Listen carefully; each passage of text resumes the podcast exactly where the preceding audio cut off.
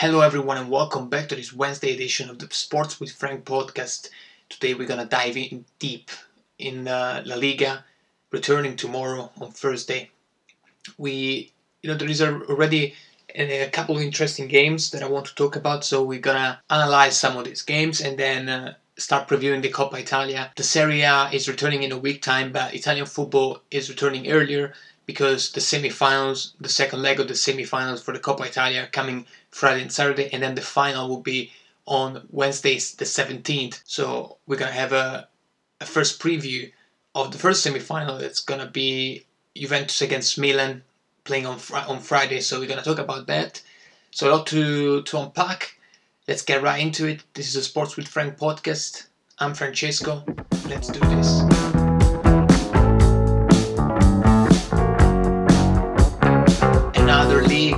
Returning in about 24 hours' time. La Liga that we talked about on Monday. It's been very interesting to watch. The table is open for everybody. Up top, there is you know the big fight between uh, the classic giants, you know, Barcelona and Real Madrid. But the Champions League race is is, is everything to play for with Atletico Madrid, Valencia, Seville, Getafe, Real Sociedad. So a lot of teams within very few points, and uh, it, it's gonna be you know very similar to what the Serie A would propose. The the Bundesliga had fewer games, but the Serie A and La Liga are gonna have about twelve games to play. So everything there to you know for the taken for every team. So we're gonna start analyzing those games, and let's get into the first one, the derby between Seville and Real Betis. This is a derby, so we all know that this is not a normal game by any stretch of the imagination. If you look at the table, it's quite you know obvious how Seville are the favorite. In this game, Seville is currently the third team in La Liga. Real Betis is more around the central part of the table they're doing an average, you know, they're having an average season, nothing special, nothing spectacular, but overall, you know, for a team like Betis that really doesn't spend much money, they just, you know, their, their objective every year is to stay in, in La Liga and if possible to get maybe a spot in Europa League, but you know, they are they are content where with the position they have right now on the table. But a derby, a derby is never about table placement. It's always about pride first. And those are two teams that you know, especially Spanish team, they they care about pride a lot, and um, derbies are always heated, even when they are between big and a small team, like could be a Rayo Vallecano, Real Madrid a few years ago. You know, on paper there's no no story there, but the games are always interesting to watch. So on one hand, you have Seville, a team that has been pretty solid this whole season. They are currently third in the league. The table is quite fluid, so one week they may be third, they might be fifth the next week, but overall a very solid team. That you know, especially since the arrival of Lopetegui, a guy that came over this summer 2019 after a couple of uh, shaky situations because Lopetegui, of course, was the coach of Spain going into the 2018 World Cup, and uh, there were news about Madrid being interested in him, and he ended up resigning from Spain right before the start of the World Cup and he went to Madrid. He didn't do great at all there. He was replaced by replaced by Solari and then by Zidane. And uh, overall, you know, a guy that came to Seville with some doubts because of the whole situation and went went on with him before. But if we're looking at technical, um, you know, skills for this coach, he's, he's a guy that knows what, what he's doing. He was pretty good with the under 21 Spain national team at first you know, there was big break in, in the world of football to become a, a, a well-known coach. Then he went to Porto for a couple of years. Even with Spain, he did pretty good. And but then he failed with Madrid, so comes over with his doubts. But so far, he's been extremely good as a coach for them, especially because this team doesn't really have big talent in any of their position. They have decent players. They have players that you know maybe came from situations where they they weren't shining as much and now in you know Lopetegui created this 4-3-3 where uh, he's placing players that he has in their natural position and they're pretty you know they're doing extremely well for what the talent is in my opinion if you look at the front three for instance um, you know you have Ocampos playing on the on the left side after a few years in, in France he had that uh, stint at Milan as well but it wasn't. Ne- it was never an incredible player compared to what the you know the expectations were from him when he was a, a you know when he was a young up and comer. Then on the other side, they brought in from Milan Suso uh, during the transfer window in January, and then Luuk de Jong, a guy that you know did very very well in uh, in the Netherlands. He was one of those strikers that could always give you what you needed during Eredivisie. You know, in, in that in that scenario, was always a good player, and now he comes over to Spain where he's been decent, and uh, but he is functional to what the team wants to wants to do really. And uh, Lopetegui has been able to to create this nice mix um, of experienced players and you know some some young ones as well. And um, overall, Seville, you know, I don't think I think they're being quite quite happy with the the season as it's going. Now, at this point, they probably want to go for it. They want to try and get the Champions League spot. This is a team that never did particularly well in the Champions League. They were more of a Europa League team. You know, they have been for for several years now. And uh, but it's always for a team like that when you have a season like this, it's always nice to get at the end and manage to get to you know a Champions League placement because they maybe know you know they, they know probably that they, they're not suited to play that kind of football and to be successful there most likely. But from economical from an economical point of view and from even pride point of view it, it's always nice to qualify. So i think they're going to try and make that last push.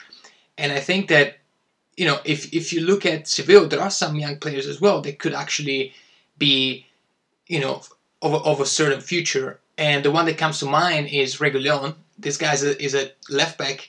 He came over from Madrid on loan because, of course, Madrid brought in uh, Mendy from Lyon over the summer, and uh, he's supposed to be, you know, the guy who takes over from Marcelo in a few year time, few years time. So, you know, Reguilon was quite you know, his, his chances of playing were reduced dramatically when the Frenchman arrived. So he was sent to Seville, and for what I've seen of him, I think is probably, you know, for Spain as well, is, is a very promising player.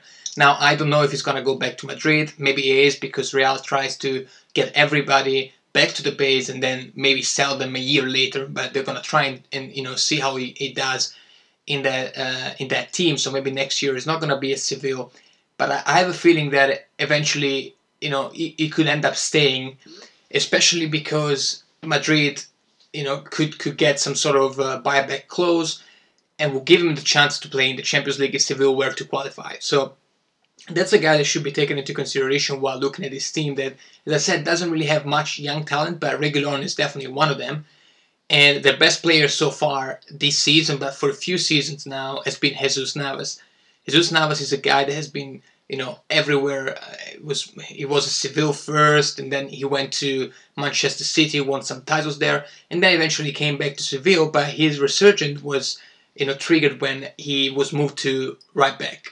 And honestly, in La Liga, he's probably one of the best ones at the position, and he is the best player that they have. And it's funny how for both of these teams, you know, Seville we're talking about now. We're gonna talk about Real Betis in a second, but for both of these teams, their best player is an aging you know former star that came back to to their home you know to the team that really launched them into into you know the elite of football. And you know of course I'm talking about Joaquin in the other in the other team Real Betis.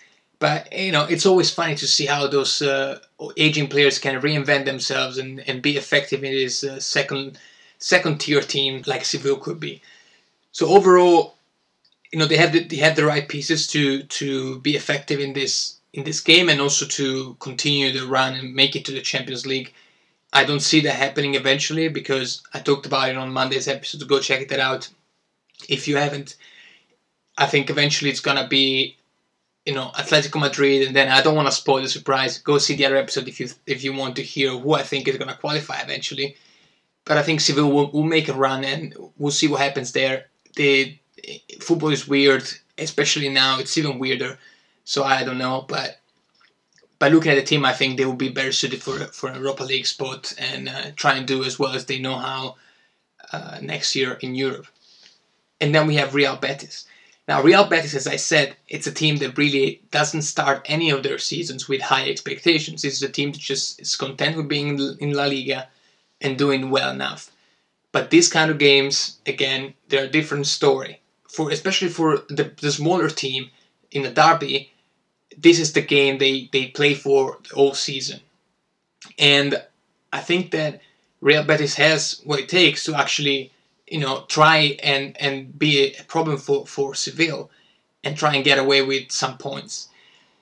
Now, this is another team that really, if you look at the talent itself, it's not like they are full of it. Like they have some talent um, very similar to what Real Sociedad uh, has. They have a lot of players that were supposed to be, you know, top level players, but they never really lived up to their expectations. One of them is Canales. Canales went to Madrid when he was super, super young, and he was considered to be, you know, the next Raúl there as a as the cam position, striker position, the next Guti even. Uh, but he never really panned out. Uh, after that, he started moving around, and now he seems to have found his, his perfect location there in uh, you know at Real Betis. And then they have Fekir. Fekir is a guy that a few years ago, if I don't if I'm not mistaken, it was 2018. He was basically uh, ready to join Liverpool. He was ready to go. It was actually a high fee, I don't want to, you know, I don't want to say random numbers, but I'm pretty sure it was in the range of 50 million pounds. So you know, this was a high caliber player playing for Lyon and probably being the best player at that point for Lyon. And uh, he didn't go through because of some medical issues. Uh, he failed his medicals at Liverpool, and uh, eventually he didn't uh, end up going to the Premier League. And the summer after, so 2019, actually, this past summer, he was transferred from Lyon to Real Betis for you know around 20 million euros, which again, you know, you have to take this number into you know in, into context because he was expiring deal. His contract would expire in 2020, so Lyon had to sell him. He, he found a place in Real Betis, and he's been very, very good for them. This is a guy that, as I said, like, is not old by any means. He's still 27. He's gonna be 27 at some point this year and uh, he has the means to to actually you know have a resurgence after this season. I think it was actually a, a, smart move for him to go to Real Betis because this is a team that's to provide him for sure with the position, you know, the starting eleven spot, and uh, this league that could actually fit very well with his style of play. He's not a quick guy. He's not a guy that you know uses his speed um, to be effective. He's more of a tactical guy, good feet, you know, incredible left foot, and uh, La Liga is a, is a place where technical players shine more than athletic ones. As a, you know, we talked about Jesus Navas or Joaquin, just an example of how you know even when they get older, they still be effective because the speed of play is not like the Premier League. Uh, it's not even like this. It's not as tactical as the Serie A, but it's not even as free of playing like the Premier League, where you know athletic people and people that go fast and run for you know two hours straight, they could be much better than other leagues. In La Liga, if you're technical and if you if you know if, if your technique is better than your physical ability, most most likely than not you're gonna succeed. And Fekir is one of these players. Like he came over, had 22, 22 appearances this season, seven goals, two assists for a guy that plays basically as a striker for this team up top. It's not bad. I mean, if you consider that he he still has the time to probably make a move. I read some articles that were saying that Arsenal could go and uh, you know make a bid for Fekir when the when the transfer market opens because Dani Ceballos is supposed to go back to Real Madrid, and Fekir could, could make that leap in the Premier League eventually. Now I don't I don't think the Premier League would be the best league for him, but I'm pretty sure that if the Premier League came calling again, uh, it's, it's very likely that he's not gonna say no. And that's you know he's just an example of this you know young talent that Betis has that really never pan, panned out the way it should have that could actually give you in games like this you know that extra that you you need because these guys definitely have you know inside them what it takes to be a good footballer and their career maybe didn't develop as, as good as they thought it would because of external factors and that goes more for Canales really than for Fekir because as I said it could probably go go back to you know go and get a place in the Premier League in a few months' time. But nonetheless, you know, those are some of the talent that they have. And then they have a pure talent that I think is, you know, in, in perspective, the best player they have on this team, which eh, doesn't belong to them. He's uh, Carlos Aleñá. He plays for Betis now. He came over from Barcelona on loan in January. He's on loan there until the end of the season, so there is no you know option to buy or anything like that. So he's probably he's gonna go back to Barcelona at least uh, at some point before maybe being shipped somewhere else. Aleñá is a guy that you know I saw him playing in the Champions League. He played against Inter in the last group stages for Barcelona, and he was very very good. And I've seen him playing even before. He's one of these guys that you know for years we've been hearing that name from uh, you know the, the Barcelona's Cantera, and um, it, I, I think he has what it takes to be a good footballer. I think physically he's imposing, good feet and good view you know view of the field. He's in, in Barcelona's idea he would have been an Iniesta replacement, which is something they've been looking for since Iniesta retired. But even few years before that happened, because Iniesta, you know, he started declining, it was still great because he was an amazing player. But you know, they were trying to find a replacement, and Aleñá seemed like he could have been that guy from their uh, from their cantera. It didn't work out, at least he hasn't for now. But he's still very young, so you know, it's it's nothing is lost for him. And I think that uh, a bet is he should probably play more than he is right now. The issue there is that Aleñá is really more of a of a mezzala, very much like what Iniesta was, playing maybe on the left side in the you know in a in a three man midfield. He cannot do that at Betis because Betis play with a 4-2-3-1, a formation that basically when they tried Aleñá there they tried to put him as a left wing, and of course it didn't really work out as good as it would if he were to play in midfield because he doesn't have that extra speed to play on the wing. Now, I think if I were in Betis coach, I would probably change my team around to fit this guy in because I think talent-wise he's probably the most talented guy in that team, even above Fekir. So we'll see if he, you know, after this break he comes back and uh, he starts to play again in the starting eleven. He hasn't played there for three games now, and um, so we'll see we'll see what happens there. But that's definitely a guy to look, you know, forward to and, and kind of, you know, if you can, to spot him on the pitch and see his movements. It's quite clear how he has, you know, that Barcelona genes in him, that extra pass, you know, in, in there in, in short spaces, in, in tight spaces. So it's very exciting prospect in my opinion, and I hope that Barcelona bring him in to make him, you know, to make him an active part of the roster and you know a member of that starting eleven or even a sub, but more often than they had done before. And then the rest of the team around, there is some talent, some aging players, and Marc Bartra, another ex-Barcelona, went to Borussia, didn't really succeed there, came back, has been very solid for Real Betis, is a guy that, you know, is is the best defender in the team like Real Betis. And then, of course, Joaquin, we talked about a bit before, a guy that seems like he gets better with age. And uh, in a team like this, a guy like Joaquin could uh, can actually move the needle more than he could in a bigger team because he has an experience. He has played everywhere. He has, you know, tactically as well, and he's been very solid for for Real Betis as a whole. Because this guy is, you know, for his age, he's 38 right now, and uh, he put up a season of eight goals and two assists in 26 games. For a guy 38, that that's pretty incredible, especially if you consider he's a winger. So no great talent all around. They have some pieces that have the talent, but really need to you know to develop like Fekir or uh, Aleñá. But this game is gonna be weird because, as I said, derbies are already super weird in terms of deciding who's gonna win or picking a winner. And after this break, you don't know what, what you're getting once you return. You don't know what the team look like. You don't know what the form is for any of these players.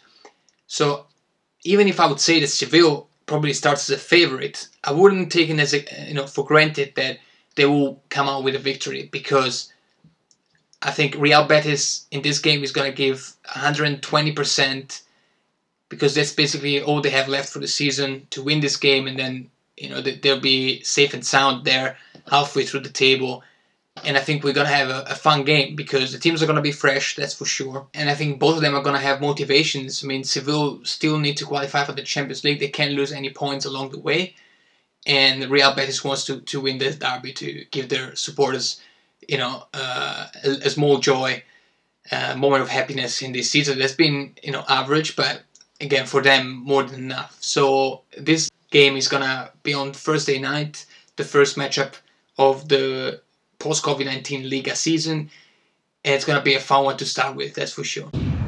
Now the second matchup I want to talk about is Atletico Madrid that goes uh, into Bilbao to face off against Athletic Bilbao. It's a game that's gonna happen on Sunday at 1 p.m. UK time. Now that's that's already crazy to me because it's gonna be what like 28 degrees.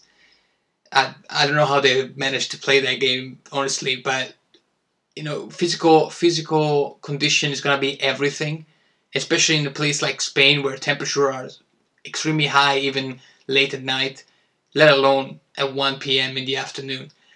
So that that's definitely a reason to watch this game, regardless of who's playing, just to see how you know they they react to the weather and just see how you know how that play, play, plays out. But the game, as I said, is Athletic Bilbao against Atletico Madrid. Now, Athletic Bilbao is a team that I've liked forever. I've liked this team because they have this philosophy that basically they either you know pick players when they're young and they they take them through their older youth teams and eventually they make it to the first team or they buy players but they all have to be from their region the basque country you know across spain and france up there in north spain. And that's something that always you know fascinated me because in a world like the one we live in right now where footballers are paid millions of pounds you know you hear a guy getting transferred for 200 million and stuff like that the idea that a team can be so competitive because Athletic Bilbao, I mean, they've been forever in La Liga, and you know they've also done well in Europe.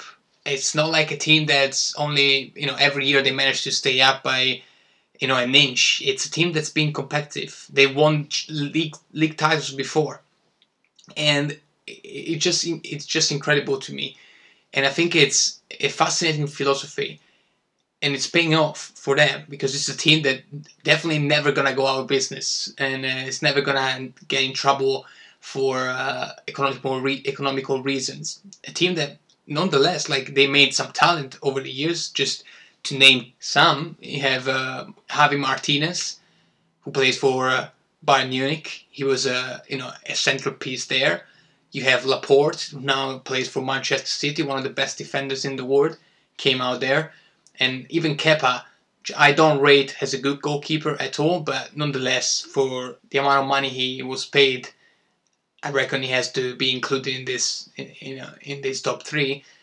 And also, they had the other legend of Spanish football, Aduriz, that you know is going to retire at the end of this season, who has been a legend for this club, and you know he also came out of their of their academy. So this is a, fascinating team, and every year I just pay attention, you know, with my eye, just side side look and see how they're doing because honestly, outside of my favorite teams, it's Juventus, Athletic Bilbao is one of these teams that I always like to to follow and to and I hope they do well. And I think you know this season has been okay for them. They are they're quite safe in the middle of the table, very similar to Real Betis, doing a bit better. I don't think they're gonna manage to make a push for Europe this season. Um, because I don't think they have the means to do so either. Uh, but you know, it, it's a it's a nice team, and especially when they play at home. I know there's not going to be any supporters, but you know, playing up there um, in Bilbao, I think you know they can always do damage. So it's definitely a team that I'm to be watching this weekend because they play against a team in Atletico Madrid who beat them in the first leg. But Bilbao, in the first game of the season in August, they managed to beat Barcelona and then they drew against Real Madrid. So you know, against big teams, they've been doing very very well. So this could be a revenge game for them. And this is a team that honestly, you know, they, they don't have that big big talent like the ones I mentioned, Martinez or Laporte, but they have some solid players and some young talents as well. The main one that comes to mind when you think about Athletic Bilbao is of course Inaki Williams. He's probably you know gonna leave the, the club at some point. He's gonna be 26 this season, so this is the time for him to make the jump. But again, another solid season he's had. Uh, he plays as a winger. He already has six goals. You know, it, it good good average there. And, uh, and then the other guy that's, you know, people that follow football will know this name because this was supposed to be one of you know the next Spanish superstar in in uh, Iker Muniain, who never really you know, lived up to the expectation, very similar to what Canales did. But with Muniain, there was much higher expectation because he came out. He had like some important goals right away. I, I remember a goal against Barcelona. He, you know, he started to be talked about like the next big thing, and again, didn't really work out. He had a lot of injuries, and uh, that kind of cut off uh, his expectations. And I think he's probably gonna end up his career, you know, finish his career as Athletic Bilbao. It's gonna be a legend for the club because he's been there forever. He, he's only played for Athletic Bilbao, so you know, a nice career nonetheless. But he could definitely, you know, it could have been more than what he actually is today. So overall, it's a team that has some solid talent. As I said, with this philosophy that they have, sometimes they strike big with Javi Martinez, but you know, this is a team that is a solid team, but never really shines for that superstar, at least in the last few years. As I said, the best player now is Inaki Williams. And the issue with Athletic Bilbao is that they have a good team now, but the young talent is not coming through like they expect them to be.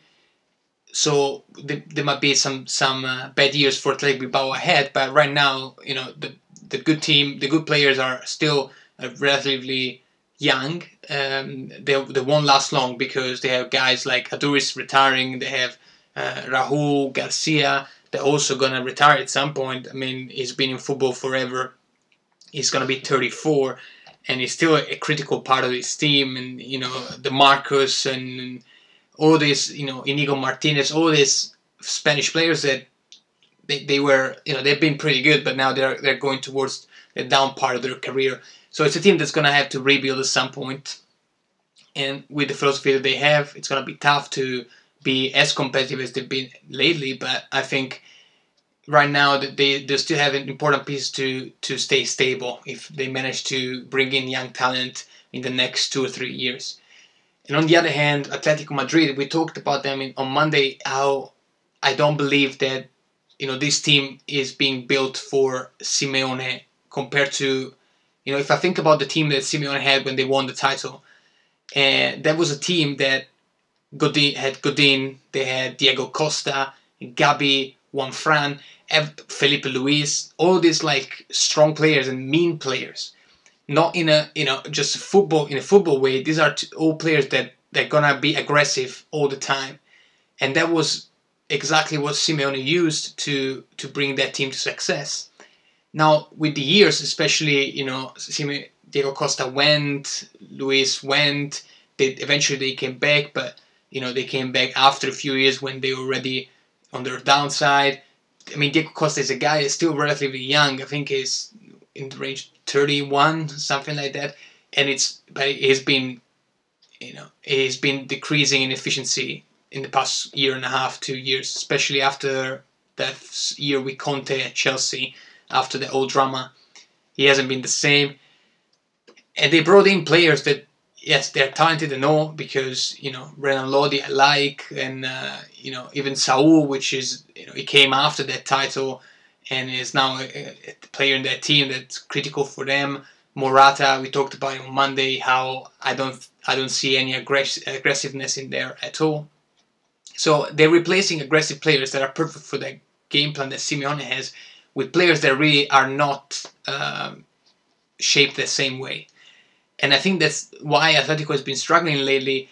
I mean, you know, it's it's hard to say because they just came out. I say just, but the last game we remember of them was beating Liverpool at Anfield. You know, Liverpool were European champion, and they went in. They played the perfect game, in my opinion, especially for the way it was planned by Simeone. It was a masterpiece so it's hard to criticize this team. But I think, you know, the, in single game, I think they can beat anyone. In a, in, a, in a game like the one against Liverpool, I I'm not surprised that they won. But I think in the long run, like a like a league is, they're gonna feel the effects of this, you know, changing mentality in their players. So this team is, you know, they're, playing well, but I don't think they're um, any anywhere close um, as good as they've been in the Champions League. I don't know why, but there's just something in those players that they have right now, Joao Felix or even Herrera. Herrera is supposed to bring in, you know, the Mexican, uh, like, you know, aggressiveness that really didn't come with him. And um, so it's a team that's losing his his best trait. And uh, I think this game is going to be quite open. You know, Athletic Bilbao has nothing to ask for for the rest of the season. I mean, there is still 11 games to play, so you know they have every chance in the world to maybe make a run to get to a European placement. But I don't think they they'll push too hard because, as I said, I, I don't think they have the time right now to you know to be an efficient team even across multiple competitions. So I think they know that and they're just gonna be content with you know being ninth, eighth in the table. But games like this, especially because you know Atletico Madrid is the only team that managed of the big three in Spain that managed to beat Athletic Bilbao in their first game this season. So I think Athletic will come with their revenge in mind, and then Atletico they need they need to win because they're not you know they're not up there safe and sound with the certainty of being qualified for the Champions League yet by not by any stretch of the imagination. There's so many teams that could actually take their spot from Atletico. So, you know, both teams going there with quite high motivations. And as I said for the other game as well, we don't know what we're getting.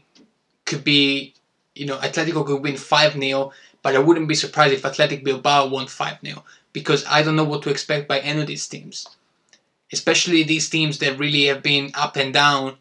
it's not like a Real Madrid or Barcelona that you can actually make a guess. Those are teams that the form they're getting in when the league restarts tomorrow, it's everything that's gonna count for at least the first few games because that's where you know that that initial push is gonna be based on physical efficiency more than anything else. Eventually, I think you know after four or five games, tactical arrangements are gonna be more important.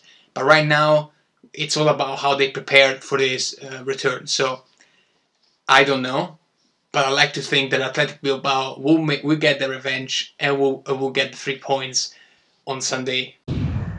Now, before we go, just uh, the first preview of the Coppa Italia. They're playing on Friday, so I felt like giving it out today would have been the best option. So you know, people who's li- who are listening can go and check out some facts and stuff like that before the game. We finally have a date because it was you know being moved from place to place. Was supposed to be on Saturday, then was moved to Friday. Nobody knew the time. We finally know that Juventus are playing against Milan in Turin Friday night at 9 p.m. Italian time, so 8 p.m. UK time. And this is an interesting game because the first leg was 1 1, and um, it was actually weird because Juventus went to the game after losing in the Serie A against Verona, which has been pretty good this season, but you know Juve are expected to win this kind of games, especially for the way the game was played with Juve, you know, having the advantage. They scored the first goal, and then Verona came back and scored twice and managed to win the game. You know, Juve weren't really doing well. Uh, they weren't sharp. They weren't. Uh, they, they didn't play the kind of football that Sarri wants to play. We haven't seen that kind of football yet at Juventus, but at the beginning of the season, especially you know until November, halfway through November, Juve had some impressive performances against Inter, the first game they played in Milan, the game against Atletico Madrid, both games really in uh, in the group stages. So you know they, they were convincing people and they were showing some signs. And between December and January, that kind of faded out, and the team wasn't really performing as, as well as they could have been. And guess Milan, they went in that game after losing to Verona and really let the you know the, the Rossoneri played and they they played much better than Juventus, and that's just plain and simple.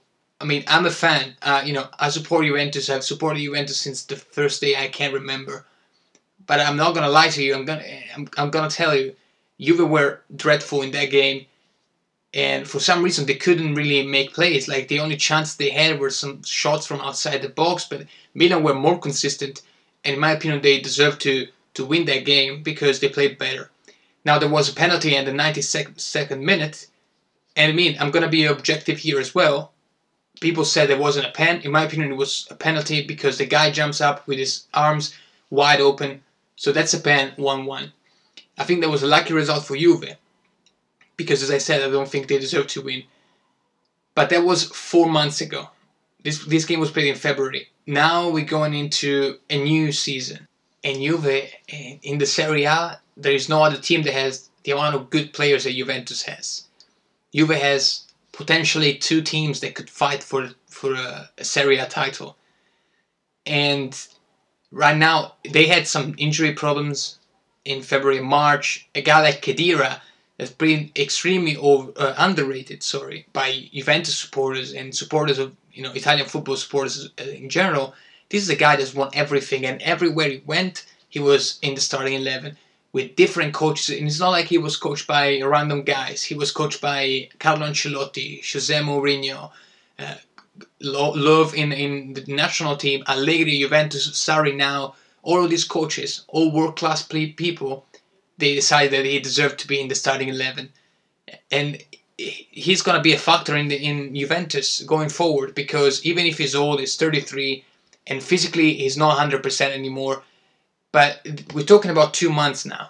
These are going to be two months of playing, and I think in, in the two month span, he can actually be very, very good because the time span that Juve needs him for is not as big as a normal season.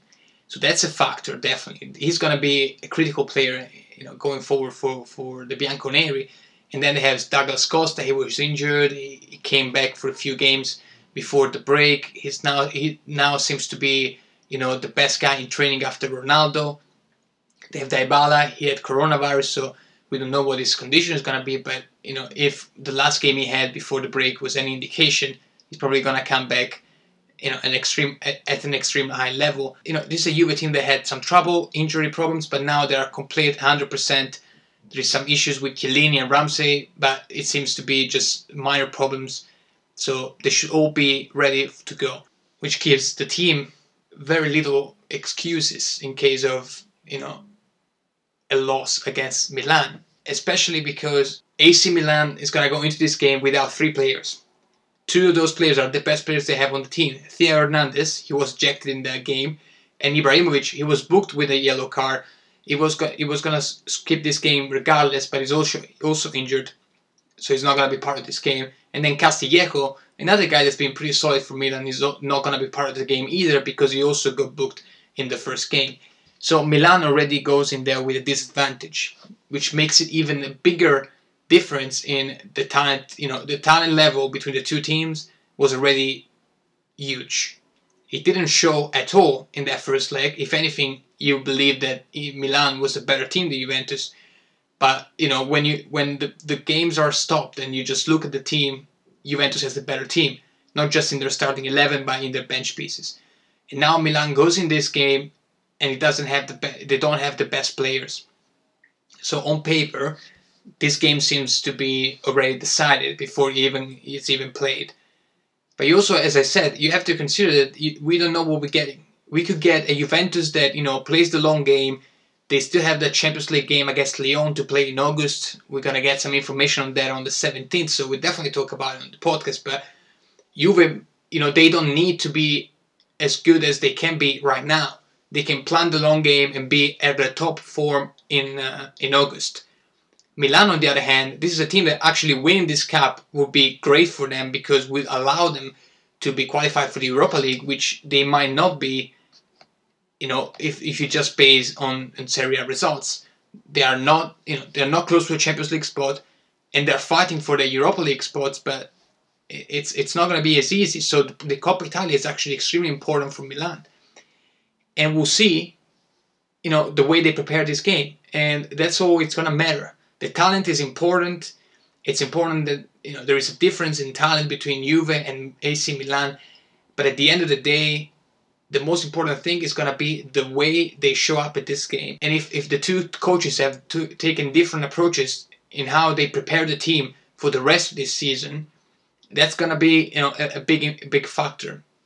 So I wouldn't say that Milan, you know, starts the game and they, they already lost it without playing because I think if anything they'll be better prepared to be efficient and effective right now compared to Juve. That as I said, I think they're gonna prepare the season as a as a marathon rather than a sprint, which Milan cannot do because if they lose out on the Coppa Italia final, they won't be able to to qualify for the Europa League unless something drastically happens in the Serie A table. So it's definitely gonna be a fun fun game because honestly I wouldn't I wouldn't know who wins game for the reason I just said. But again, Juve have the better talent and they really have very few excuses for not winning this game, especially because Milan is not 100%. I think Milan will still put up a fight because when a team, especially a team like AC Milan with their history, when they find their backs against the wall, they tend to you know come out and, and be and be very good and usually make it to, to the end of the line. But especially with with the difference in time between these two teams, I just can't see Juve losing. And if they do, then props to Milan. But I, you know, I, I think it's gonna be more even than people think. But eventually, will go Juventus way. Even considering that they they drew the first game one one with that goal in San Siro, so Juve could even go through with a nil nil draw. And that means that Milan will have to expose themselves and with Douglas Costa on the side, Ronaldo on the other side, I think Juventus will have a big advantage there to hit them with the counter attack and, and uh, get to score a goal against Donnarumma. There it is, another episode of the podcast comes to an end. Starting previewing Serie A, it's a different feeling for me because you know that's the league I grew up with. You know, then I became used to all the other ones, but you know, the Serie A is what gave me the first taste of football, so it's always nice for me to talk about these teams. Nonetheless, there is more to come. On Friday, we will talk about Bundesliga because the Bundesliga is not over just because these other leagues are returning. So we'll preview uh, the Bundesliga weekend with an important, important game between Mönchengladbach and Bayern Munich, and then the other semi-final. This one was gonna is gonna be played on Saturday. That's between Napoli and uh, Inter Milan. So we'll talk about that game as well and then we'll dive in the weekend and, and see what happens. I'm excited the league is back because teams like Real Madrid and Barcelona never lose their appeal, and when a league is as wide open as La Liga is right now, it's always it's always fun to watch. So I'm looking forward to that and to have a, a football game every day. That's all for today, though. If you're listening on Apple Podcast, please rate and review. A five star rate will be much appreciated. You can find me on Instagram at sports underscore with Frank and on Twitter at Sports with Frank. Follow me on Twitter because I'm gonna live tweet both the semifinals for the Coppa Italia as well as the derby between Seville and Real Betis. So give it a follow and uh, you'll be seeing my tweets. Apart from that, I will see you on Friday. As I said, we're gonna keep going with the Coppa Italia preview. We're gonna talk about the Bundesliga. Until then, this was the Sports with Frank podcast. I've been Francesco. Stay safe. I'll talk to you soon.